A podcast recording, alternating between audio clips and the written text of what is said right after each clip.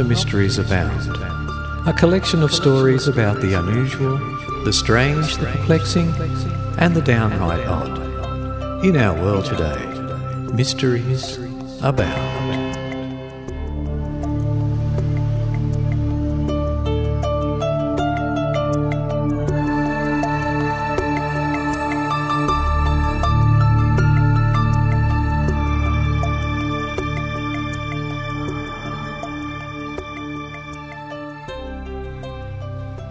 Welcome, everyone. This is your host, Paul, and this is episode 175.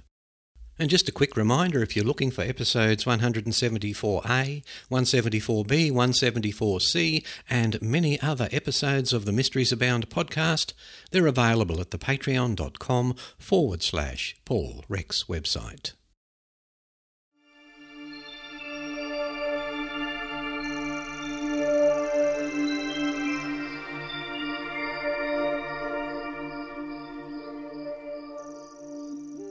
Our first story this week comes from the tkingear.com website. 10 of the coolest things in space that you had no idea existed. Although we don't know much about our expanding and potentially infinite universe, what we have found so far is a mix of awe inspiring, terrifying, and downright weird. Here are a few space oddities that you had no idea existed. There's a giant space cloud that might smell like rum. Space cloud Sagittarius B2 is a vast cloud of dust and gas at the centre of our galaxy. The cloud is largely composed of ethyl formate, which is the molecule that gives rum its unique aroma and provides raspberries with their fruity taste. So, if you were to float through Sagittarius B2, you might be surrounded by the aroma of rum and the taste of raspberries. Scientists have found a planet that might be made of solid diamond. In 2017, an international research team of astronomers discovered what may be a planet made of solid diamond.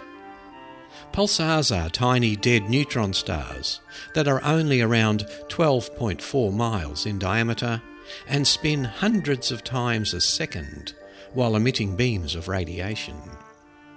This planet is paired with pulsar PSR J1719 1438, and scientists think it is entirely made of carbon so dense that it must be crystalline meaning a large part of the world would be diamond.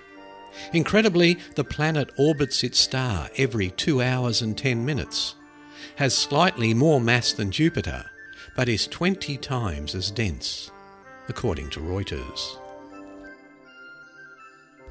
There's also a planet that's made completely of ice, but it's on fire. Gliese 436b is a bit of a paradox. The faraway exoplanet is made mostly out of ice. But strangely, this ice appears to be on fire. The surface of Gliese 436b is a searing 822 degrees Fahrenheit. But the planet's icy landscape stays frozen due to the immense gravitational force exerted by the planet's core. This force keeps the ice much denser than the ice we're familiar with here on Earth, and is thought to even compress any water vapour that might evaporate. The Black Widow pulsar consumes its companion. The Black Widow pulsar, or pulsar J1311 3430, as it's known in astronomical circles, is a type of neutron star that's slowly blasting its companion star with radiation according to the American Astronomical Society. The more material the pulsar blasts off that star, the slower it spins. The energy lost by the pulsar as it spins can blast its companion, causing it to evaporate. Astronomers have discovered a rogue planet that drifts across the universe, alone.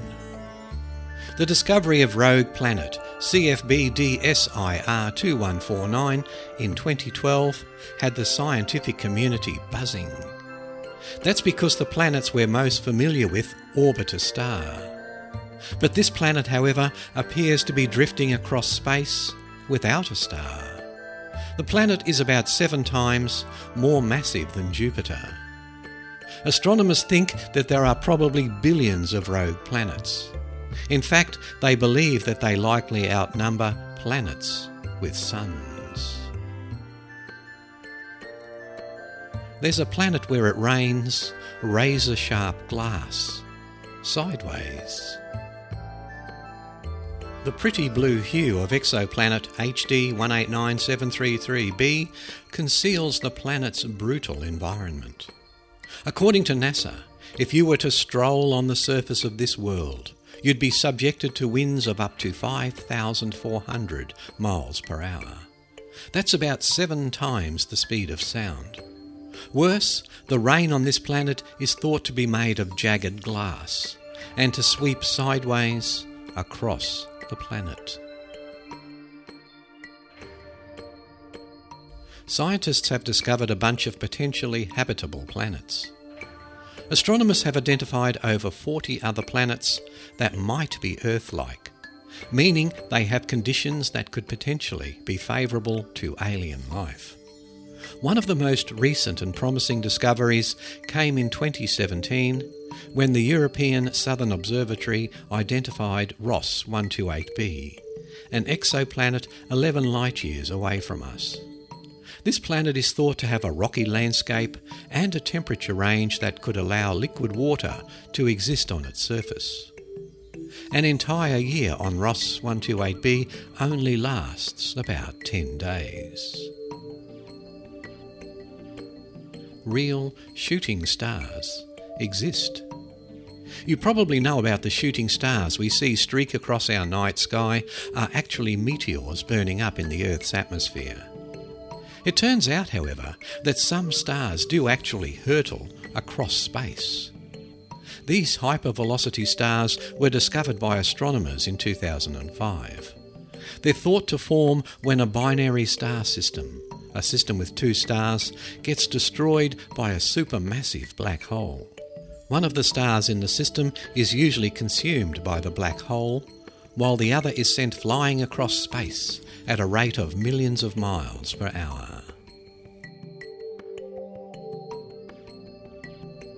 There are 100 mirrors sitting on the surface of the moon. Most people don't know that astronauts Buzz Aldrin and Neil Armstrong left a curious souvenir behind on the lunar surface after their 1969 Apollo mission. The space explorers deposited a two foot wide panel covered in 100 mirrors onto the surface of the moon. Astronomers today still use this panel to calculate the distance from the moon to the Earth by reflecting laser pulses in the mirrors. It's the only experiment from the Apollo missions still running. And lastly, the biggest water supply in the universe is floating around a black hole. Water is essential to human life, and there's no place in the universe with more of it than the APM 08279 plus 525 quasar. Quasars, by definition, are very compact objects with a star like appearance and incredible luminosity. They are thought to be powered by supermassive black holes. This quasar in particular contains a black hole surrounded by a vapour cloud that contains 140 trillion times the amount of water on Earth. It's the biggest reservoir of water ever discovered. Due to the way light travels through space, scientists theorise that this watery cloud formed only 1.6 billion years after the universe itself.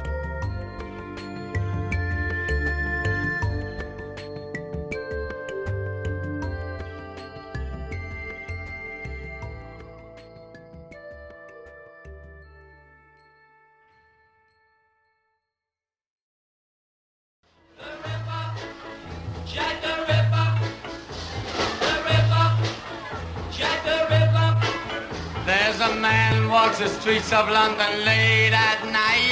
The Ripper, Jack the Ripper. Uh, with a little black bag that's oh so tight.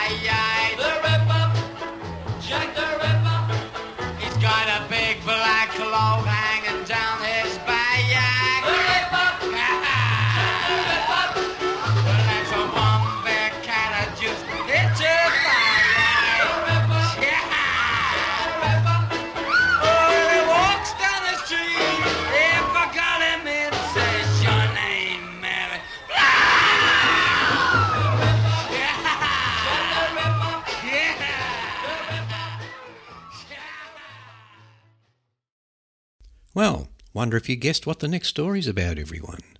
And that's a live recording of Jack the Ripper from 1964 by Screaming Lord Sutch. And if you want to look at it, there's a link in the show notes at origins.info. From the dailymail.co.uk website, a Polish barber, 23, was Jack the Ripper, say scientists, after they conducted fresh DNA tests on blood covered shawl found at one of the murder scenes. And this article is written by Jack Elsom. Jack the Ripper has sensationally been revealed as a 23 year old Polish barber after fresh DNA tests were taken from a blood-stained shawl. Aaron Kosminski was the notorious serial killer who hunted on the streets of Victorian London, according to scientists. New evidence finds the two sets of DNA traces on the clothing matches that of both Kosminski and one of his murdered victims, Catherine Eddowes. The Polish immigrant lived with his two brothers and a sister in Greenfield Street, just 200 yards from where his third victim, Elizabeth Stride, was killed.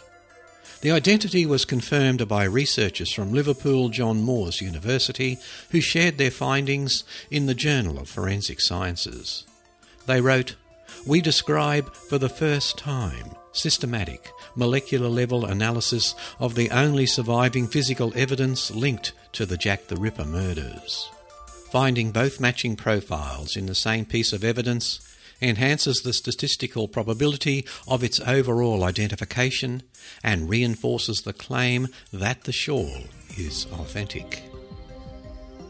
Businessman Russell Edwards, 48, who bought the shawl at auction in 2007, contacted the scientists several years ago. It had been found next to Eddowes' body and was stained with what was believed to be her blood.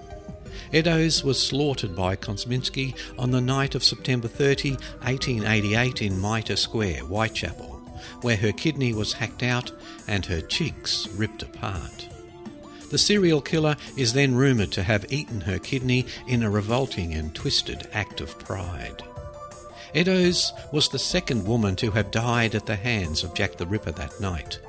He had slit Elizabeth Stride's throat an hour earlier. Kosminski was linked to the notorious killer in 2014 when Dr. Jari Louhelainen, one of the authors in this week's paper, studied the same shawl.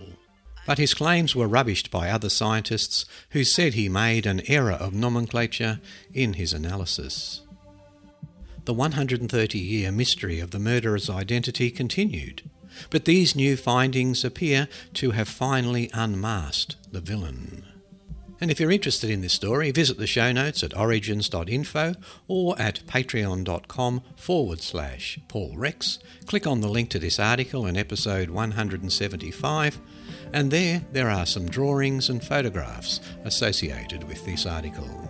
And one of them includes a drawing of Aaron Kosminski. Hmm, certainly looks like he could be Jack the Ripper. A mean looking guy.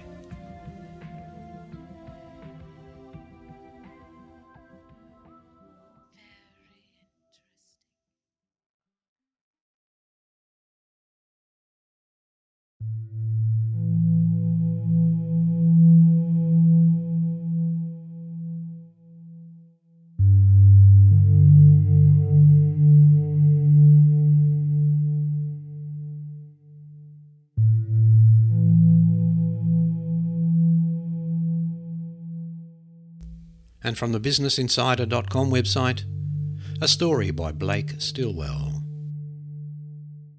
four creepy ghost stories from the Vietnam War.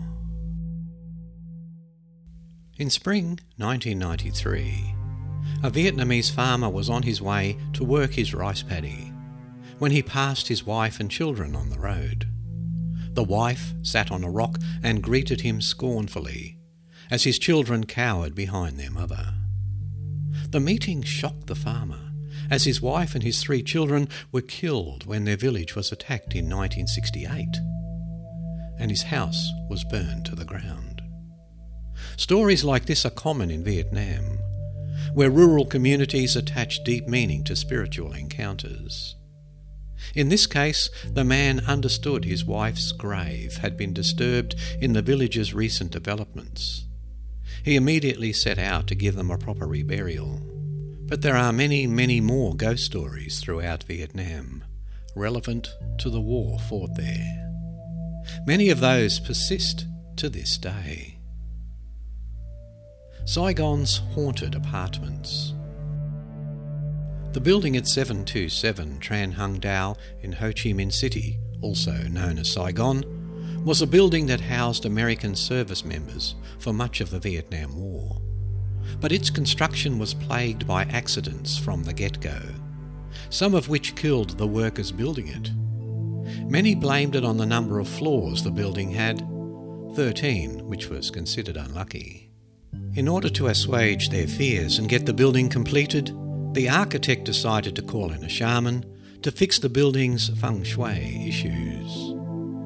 It's said that the shaman brought the dead bodies of four virgins from the local hospital and buried them at the four corners of the building, which would protect it from evil spirits.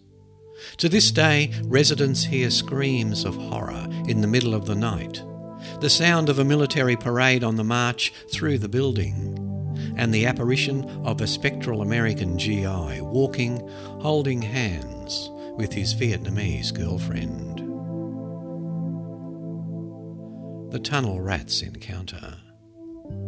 On Reddit, a terminally ill Vietnam veteran recounted a story of his time in Vietnam that he was going to take to his grave, but opted to put it on Ah No Sleep instead. For the uninitiated, Army tunnel rats were troops who would crawl into NVA and Viet Cong tunnels to eradicate the troops that hid there below the surface. It was one of the war's most dangerous jobs, crawling around in the dark, avoiding booby traps and trying to kill before they killed you. This tunnel rat was crawling into the deepest tunnel he'd ever been in, along with his partner. When they finally arrived in the main room, they were astonished that no booby traps were set, and an oil lamp was still lit. The only thing they found was a tarp. But when they moved the tarp, it revealed a set of stone stairs moving deeper underground. The stairs were odd and definitely not built by the VC. They looked centuries old. The two men cautiously climbed down the stairs, guns drawn, when they came upon another tarp. Cautiously, the rats moved the tarp with their pistols and fixed their flashlights on ten or so Vietnamese people, dressed as VC, but with blank faces looking into space, bodies rocking back and forth, eyes a solid colour. The men waved their flashlights and weapons in their faces, but nothing stopped their rocking motion. Their now rusted weapons were in a pile in the corner. At the head of the room was a golden icon of a naked woman, except the lower half of her body featured eight tentacles instead of human legs. The men were tempted to touch the icon, but instead decided to rig the entrance with C4 and bail as fast as possible. As they were leaving, a woman's voice called out to them. And if you visit the show notes and click on the link, you'll find the rest of this story at Reddit. It looks to be quite long, probably way too long for this podcast. Sorry to do it that way, but this is the way the article's written. A veteran comes home. On a Notre Dame alumni website, one alum remarks about his chance encounter with a guy he had known since grade school. He was working at a construction job in 1967 and was on his way home after work one night. He was coming around the corner when he walked by an old funeral parlour. He noticed the man was his old friend Jerry, a guy he hadn't seen in two years. The construction worker was tired and not really in the mood to rehash old times, so he put his hat down and walked by his old friend unnoticed. When he got home, his mother was on the phone talking to one of the construction worker's friends. She immediately stopped her son to tell him that his old friend Jerry had been killed in Vietnam and his body was at the funeral parlour down the street. Ghouls of the Jungle. Marines in Vietnam would often try to recruit locals to help guide them in their area of operations. In some areas, however, the locals were fearful of going into the densest, darkest parts of the jungle. The reason they found was the local superstition that phantoms called Ma occupied the trees there. Montagnards warned the US troops that reanimated corpses awaited them in the trees. The Marines, of course, shrugged the stories off as folklore. Starting in 1965, it became very real. American troops in the jungles of Vietnam began reporting ghostly figures moving supernaturally through the trees. Others reported fanged creatures with black eyes that would try to kidnap and consume unsuspecting troops. In one encounter, the beasts were found to be bulletproof. It didn't matter what time of the day it was. The corpses lived by both day and night. Since the triple canopy jungle kept the sunlight from hitting them, the military's top brass decided to get rid of it. That's the real reason the military developed Agent Orange and napalm. The Marines would then roll in with the flamethrowers to finish the job.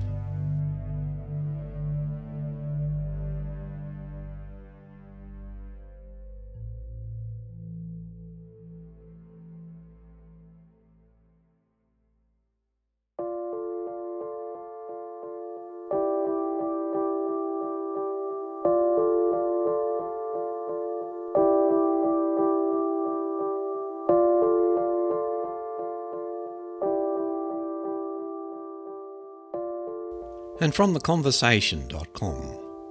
A story by Adrienne Mayor. Robots guarded Buddha's relics in a legend of ancient India.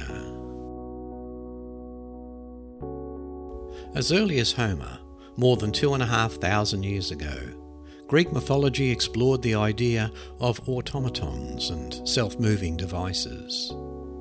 By the 3rd century BC, engineers in Hellenistic Alexandria in Egypt were building real mechanical robots and machines. And such science fictions and historical technologies were not unique to Greco Roman culture. In my recent book, Gods and Robots, I explain that many ancient societies imagined and constructed automatons. Chinese chronicles tell of emperors fooled by realistic androids and describe artificial servants crafted in the second century by female inventor Huang Yueying. Techno marvels, such as flying war chariots and animated beings, also appear in Hindu epics. One of the most intriguing stories from India tells how robots once guarded Buddha's relics. As fanciful as it might sound to modern ears, this tale has a strong basis in links between ancient Greece and ancient India.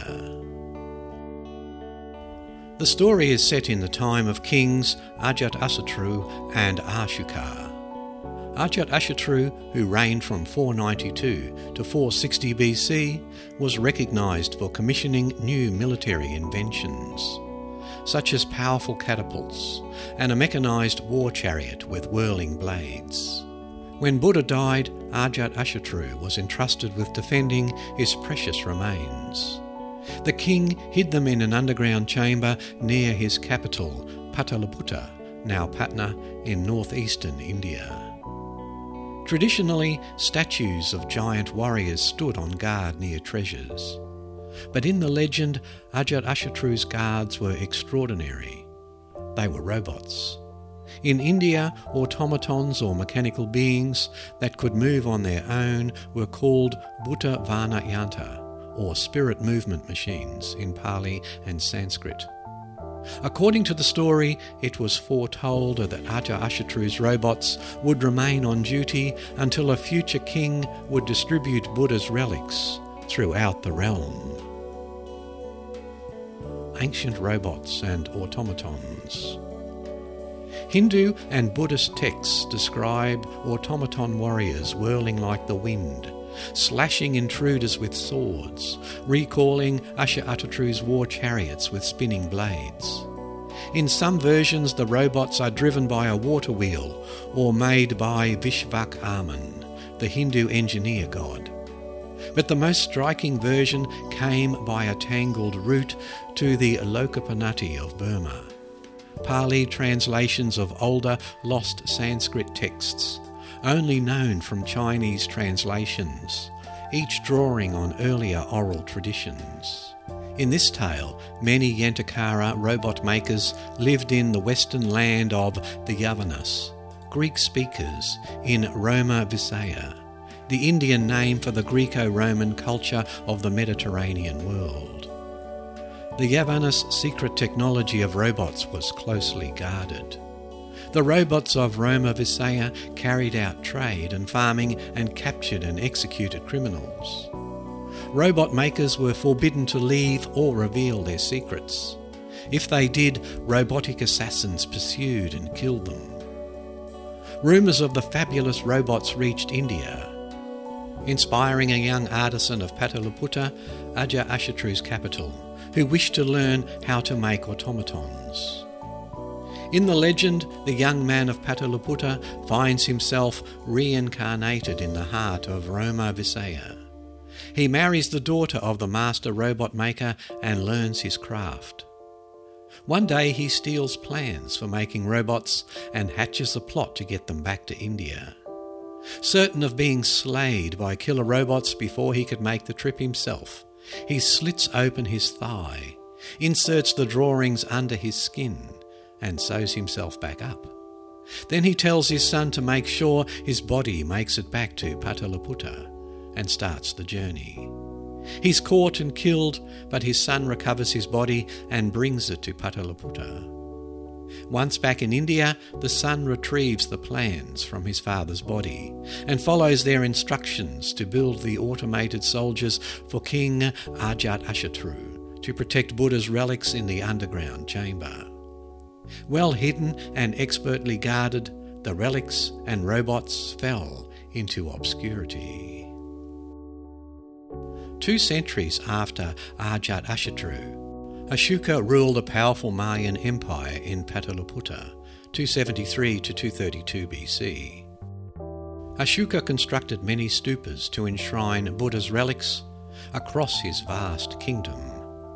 According to the legend, Ashoka had heard the legend of the hidden relics and searched until he discovered the underground chamber, guarded by the fierce android warriors violent battles raged between Ashoka and the robots. In one version, the god Vishvakarman helped Ashoka to defeat them by shooting arrows into the bolts that held the spinning constructions together.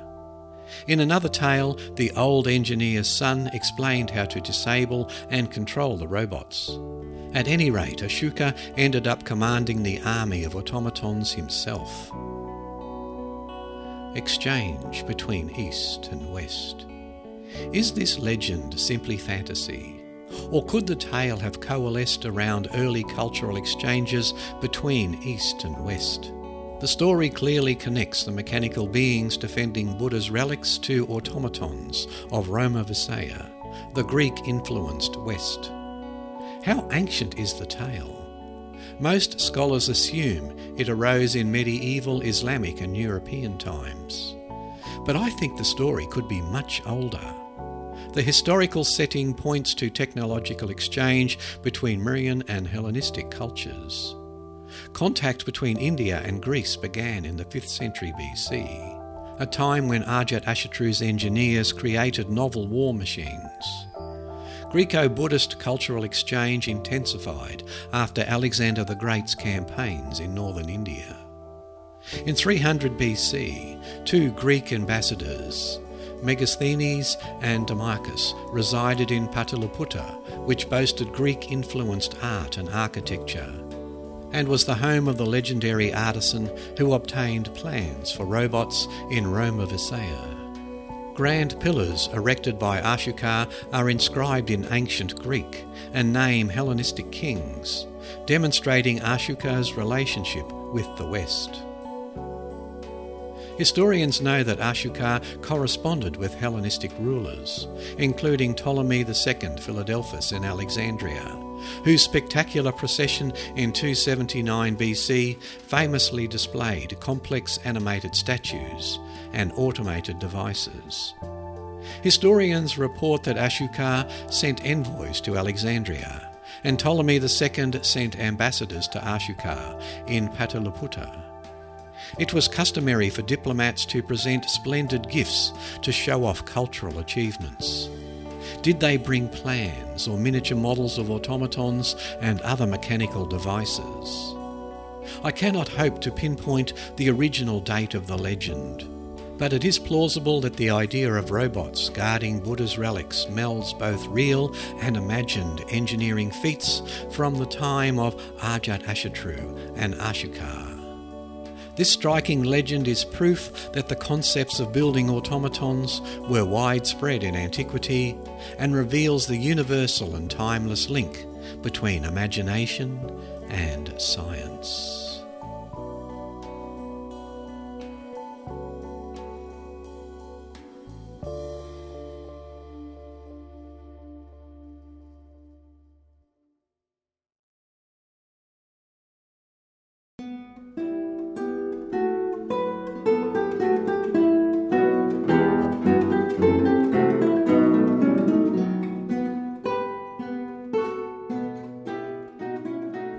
From the historyextra.com, a story by Melita Thomas. Mary, Queen of Scots. What happened to her ladies in waiting? They witnessed firsthand the most eventful periods in Mary Stuart's life, accompanying her everywhere and enjoying the lavish court entertainments so important to 16th century monarchy. But what happened to the four girls appointed to be companions and later ladies in waiting to the Queen of Scots? Melita Thomas, editor of Tudor Times, investigates. Yestrennen the Queen had foul Marys, the nicht she'll hae but three. There was Mary Seton and Mary Beaton, and Mary Carmichael and me. So runs the old ballad, remembering the four friends and companions of a fifth Mary, Mary Stuart, the romantic and ill fated Queen of Scots. The Queen's fate is well known, but who were her four Marys and what became of them? Mary Stuart was Queen of Scots in her cradle. Her early years were spent in an atmosphere of unease as her mother Marie de Guise sought to protect her from the predatory Scottish nobles, who fought for the regency and for control of the little queen. The nobility was divided between those who supported the traditional French and Catholic alliance that Marie represented, and those who looked to a newly Protestant England to support the burgeoning Scottish Reformation. Despite this tension, Marie de Guise sought to give her daughter a happy childhood and appointed four girls to be her companions and later ladies in waiting. What all the girls had in common, as well as their Christian name, was noble birth and similarity in age to the Queen. There was also, whether deliberately or not, a pun in the choice of girls called Mary, as Marie was the Scots word for a maid, derived from the Icelandic mare. The ballad above is slightly wrong on the names. They were Seton, Beaton, Fleming, and Livingston. Fleming's mother, Janet, Lady Fleming, was the illegitimate half sister of Mary's father, James V, and Livingston was the daughter of the Queen's guardian, Alexander, fifth Lord of Livingston of Callander. Beaton's grandfather was first cousin to Cardinal David Beaton, one of the men vying for the role of regent, while Seton was the daughter of George, fourth Lord Seton, and she and Beaton were also daughters of two of Marie de Guise's lady in waiting. The Four Marys in France. The location Marie de Guise chose as most likely to keep the Queen safe during these troubled times was the almost impregnable fortress of Stirling Castle. However, it soon became apparent that this was not a long term solution. The English government, first under Henry VIII, Mary's great uncle, and then the Lord Protector and Council of Edward VI, was determined that she should marry Edward VI, a view supported by some of the Scots nobles. Marie de Guise and the pro French faction among the nobles were determined to prevent this, favouring the old alliance with France, especially when it came well lubricated with French pensions, and intended her to marry the French heir, Dauphin Francois, son of King Henri II. In preparation for an escape to France, the Queen was first sent to Inchmahome Priory and then to Dumbarton on the coast. It was at Inchmahome that the four Marys joined her household. In 1548, they set sail for France. The girls endured a rough crossing, all except the Queen were afflicted by seasickness.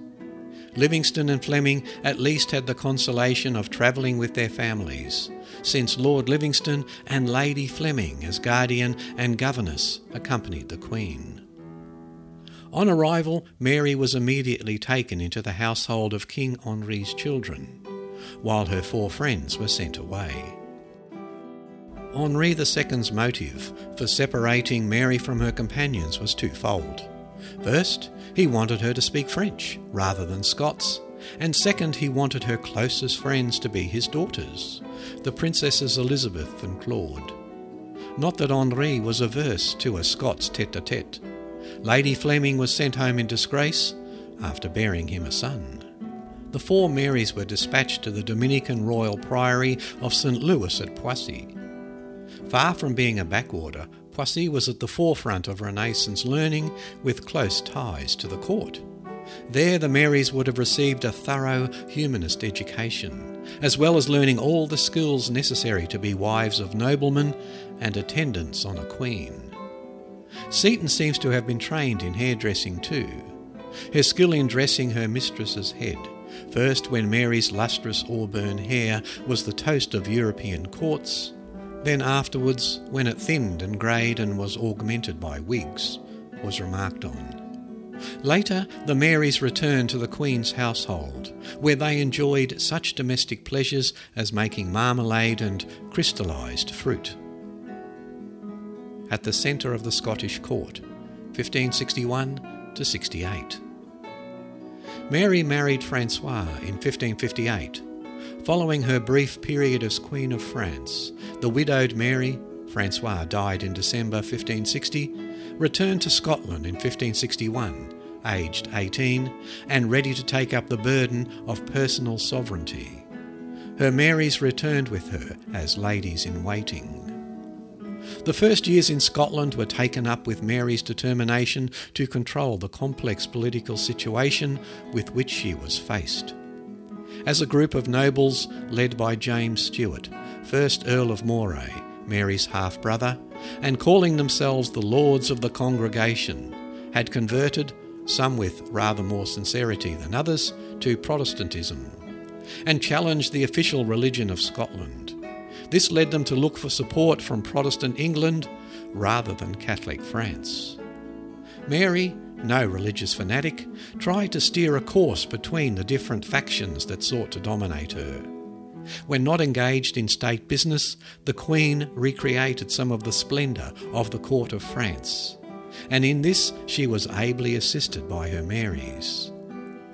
The four Marys went everywhere with the Queen, even accompanying her to Parliament in 1563. They had stools in her chamber, when to sit in the presence of the monarchy was an extraordinary honour.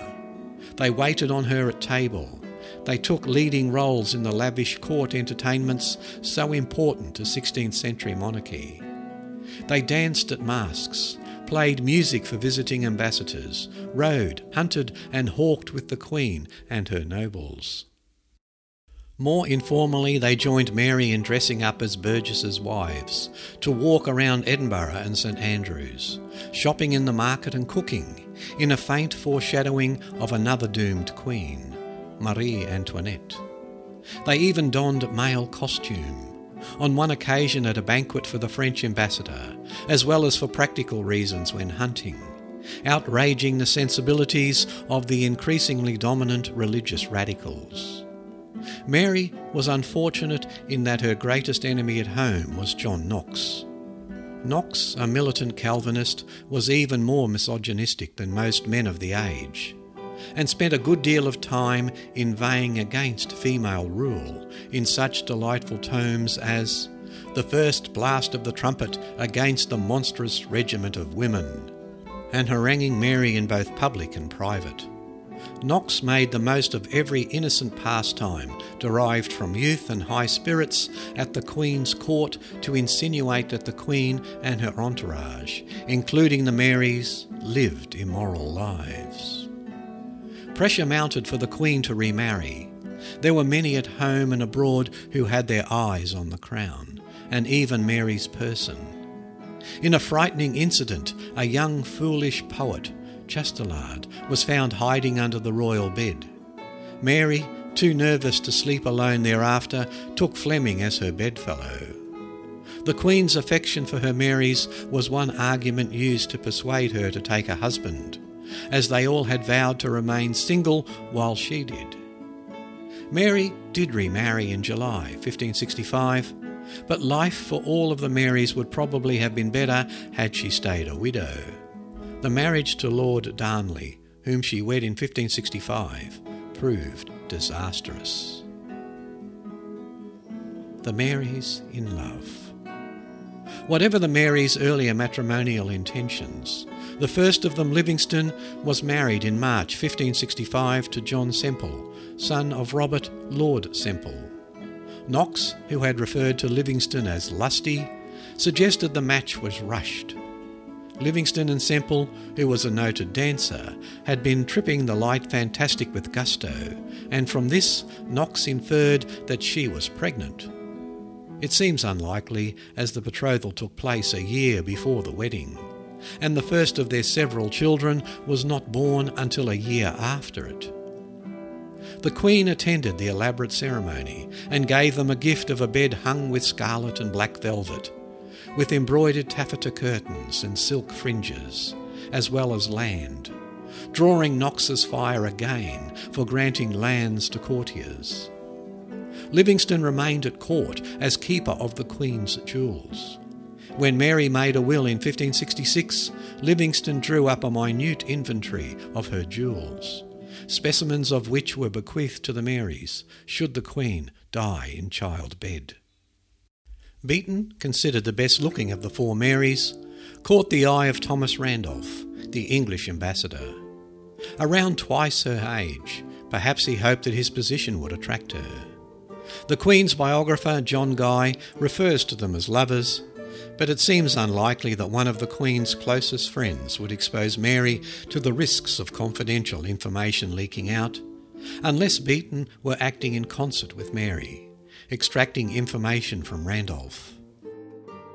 Beaton must have had the reputation of being politically influential with the Queen, as she received letters and gifts from the wife of Sir Nicholas Throckmorton, one of the other English ambassadors.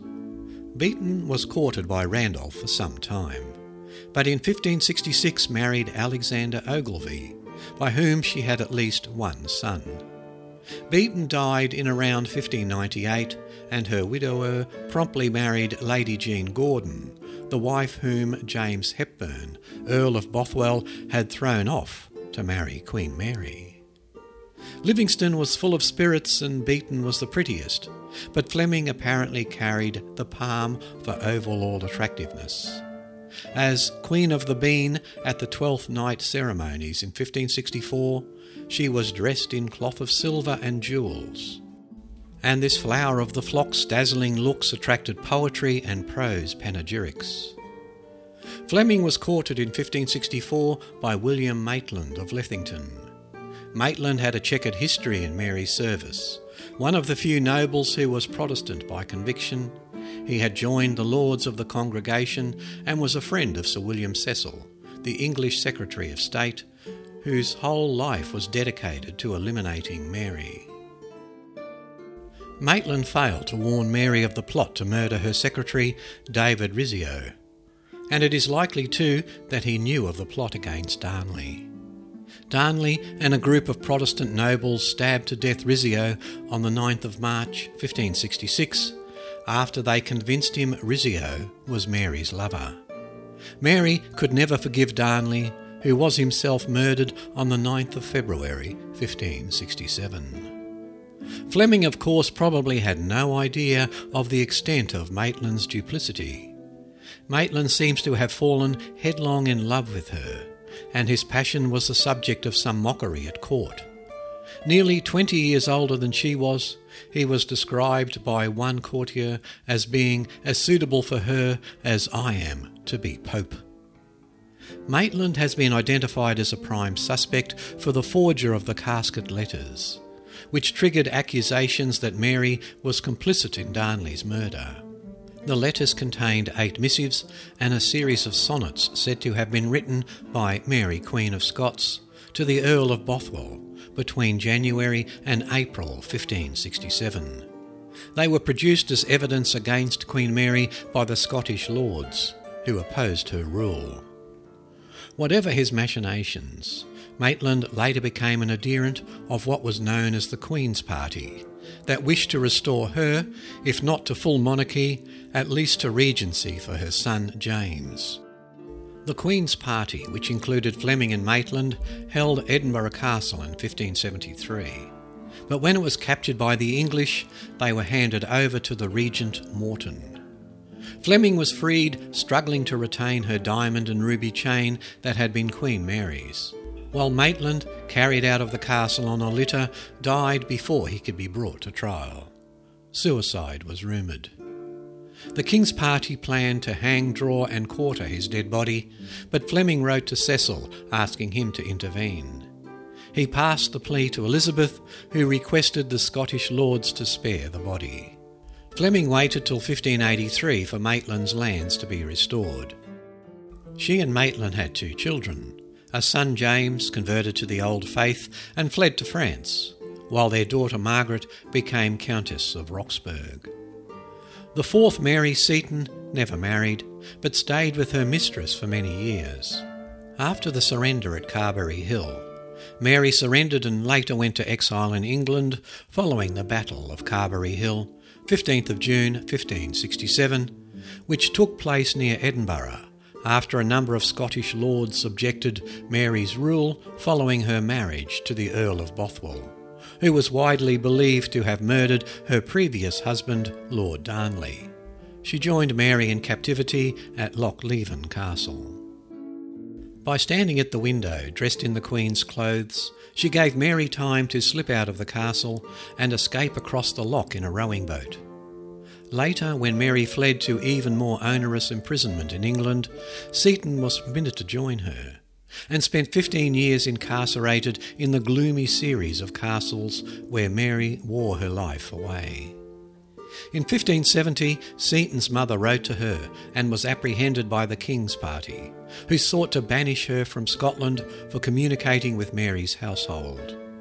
Elizabeth intervened, requesting forbearance, if the cause be no greater than writing to her daughter. By 1583, even Seton's devotion and health were tried by the long imprisonment, and she was given leave to retire to a French convent at Rheims.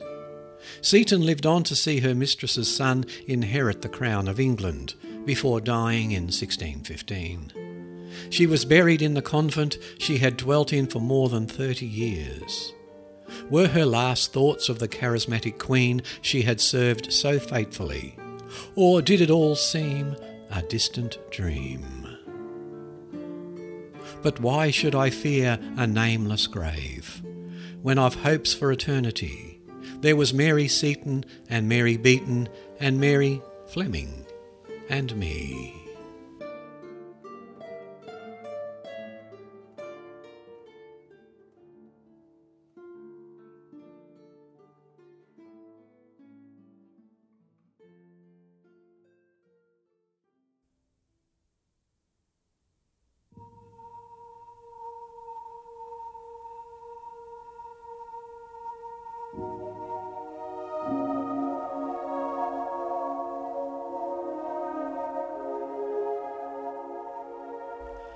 Unknown to most people, hundreds of smaller kingdoms have popped up through Africa's history, with some eventually growing into powerful empires.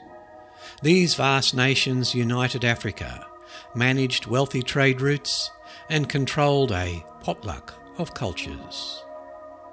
From the listverse.com, a list by Sylvia Nika. 10 African civilizations more amazing than ancient Egypt. Number 10. The Axum Empire. While a Christian revolution was occurring in Europe, a powerful kingdom emerged on the African continent. In present day Ethiopia, the Axum Empire became one of the largest markets of northeast Africa, with its epic trading and naval strength. As traders from this country were going past the Nile River and into Alexandria, Axum dominated the coast of the Red Sea until the 7th century. Besides influencing other superpowers in Africa, Europe, and Asia, this empire created Ge'ez, Africa's only original written script, and had throngs of foreign visitors. One Persian writer hailed Axum as one of the four greatest powers of the world. Still, little is known about this impressive African civilization. Number 9. The Benin Empire.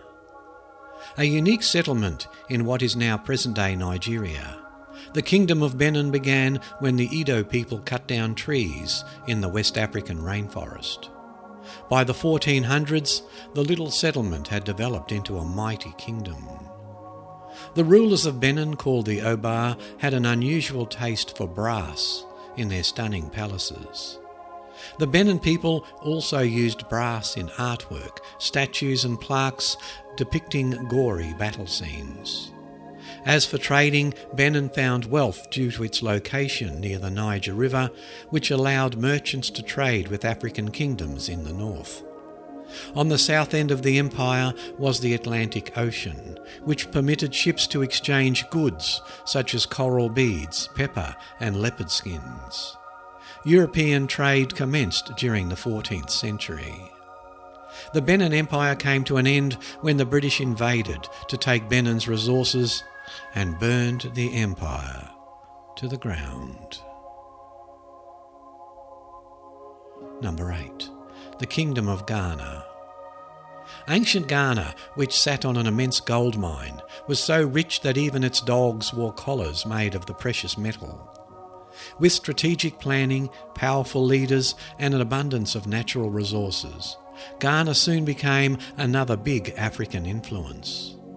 Trading with Europeans and North Africans, Ghana imported books, cloth, and horses in exchange for gold and ivory.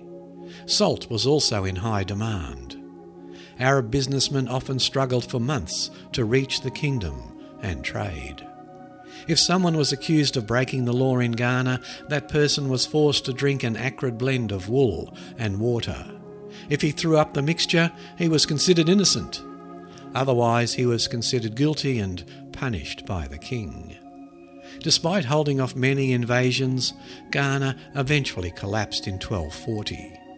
Isolated from trade and weakened by its rivals, the kingdom was absorbed into the growing Mali Empire. Number 7. The Mali Empire.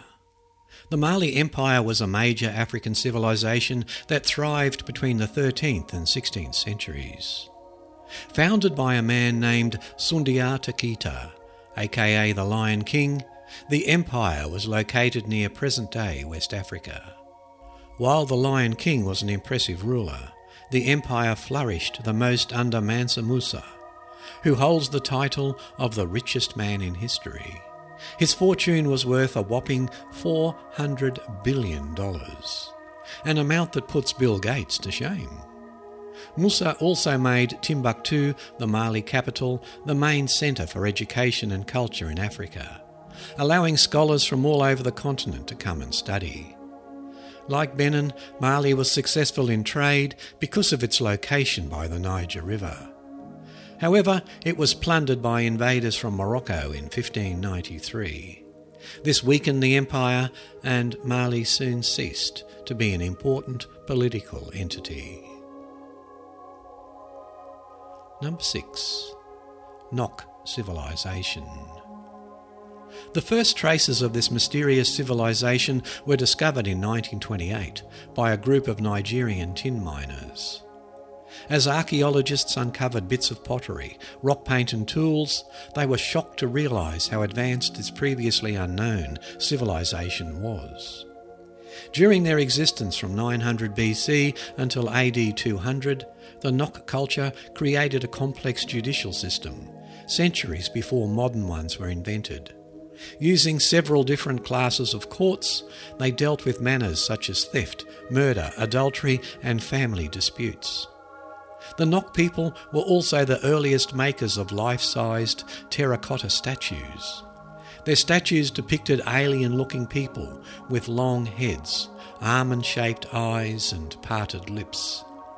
The Noks were also advanced in metalworking, forging small knives, spear points, and bracelets. In AD 200, the Nok population rapidly declined for no reason. Famine, over reliance on resources, and climate change have all been proposed as explanations. Number 5. The Kingdom of Kush. Relatively unknown outside of Africa, the Kingdom of Kush was located in present day Sudan. This civilization was strikingly similar to Egypt and once ruled like Egyptian pharaohs. The Kushites also mummified their dead, built pyramids as burial grounds, and worshipped crazy gods. However, there were several key differences between the two cultures. Iron had become a huge resource for Kush, while the Egyptians were still discovering the wonders of this metal. Women also played a much bigger role in Kush society, and queens often succeeded the kings. In fact, one of the biggest pyramids in Kush was built to honour a female ruler. Kush was also famous for its archers, who were often depicted in artwork. However, it's theorized that their culture declined after Kush was invaded by Ezana from Axum, and then taken over by a new society called the X Group, aka the Ballana culture. Number 4. The Songhai Empire.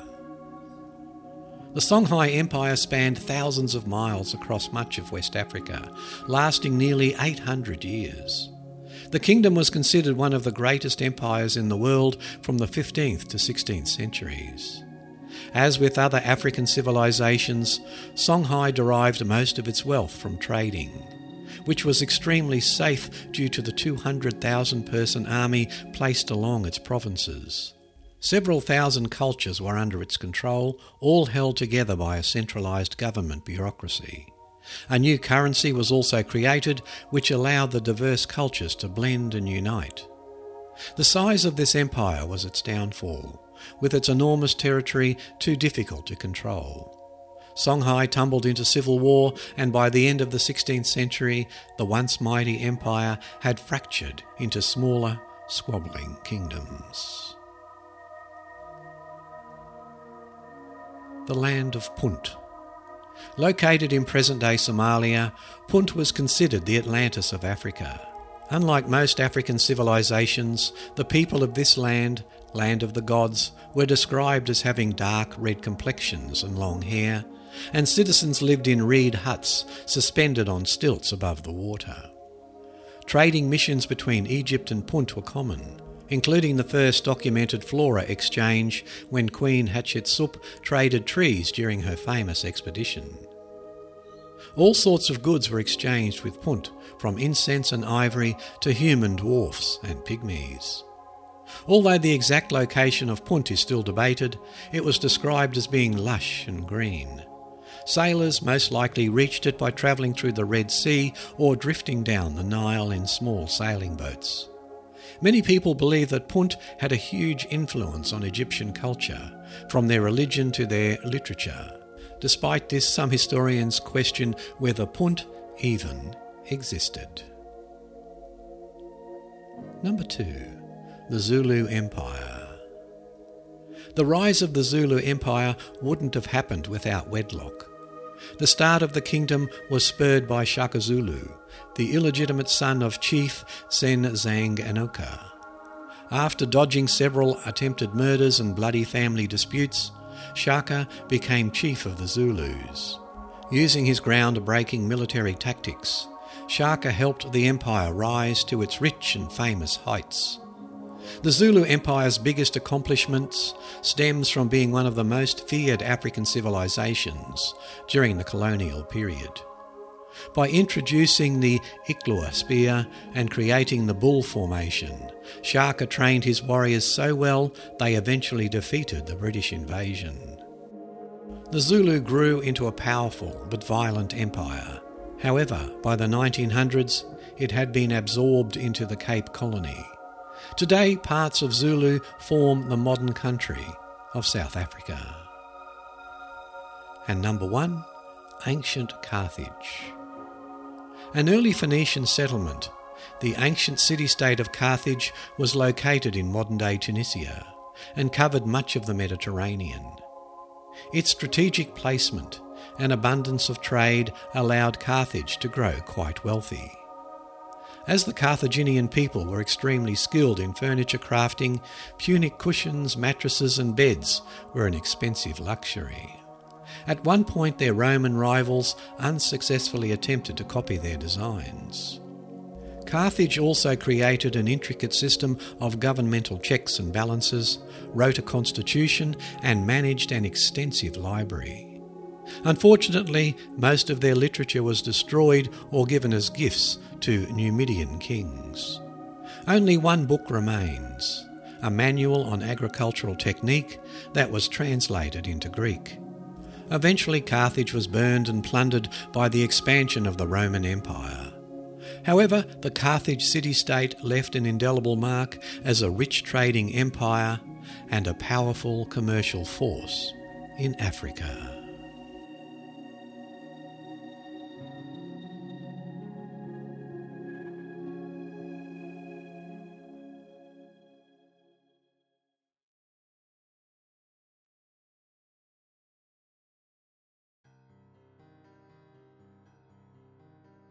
The bandwidth for today's podcast is provided by TalkShoe at talkshoe.com.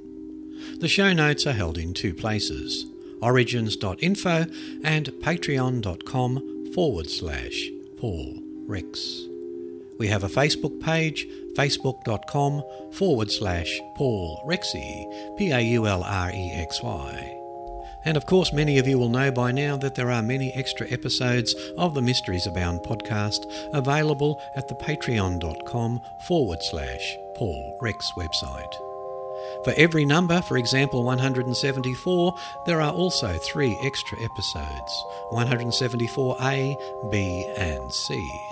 And of course, there will also be A, B, and C for this episode 175 as well. These are available to patrons of the Mysteries Abound podcast. So if you think you would like to become a patron, visit the patreon.com forward slash Paul Rex website and sign up. It's as little as $1 per episode. So for less than a cup of coffee, you can have all this entertainment at your fingertips.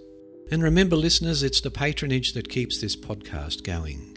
I'm afraid without that patronage, this podcast wouldn't exist.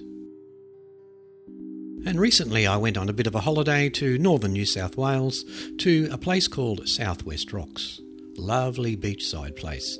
And I stayed there at an Airbnb called Radar. And what turned out to be quite amazing was that the owners of the Airbnb, Fran and Tony, are also patrons and fans of the Mysteries Abound podcast. So a big shout out to you, Fran and Tony. We had a great stay at your place and a great afternoon session on the veranda. We had a few wines and cheeses and things like that, of course. So until next time, everyone, this is Paul saying bye for now. Keep well, keep safe, and thank you for listening. And if you can support the podcast, please do so by becoming a patron. Bye for now.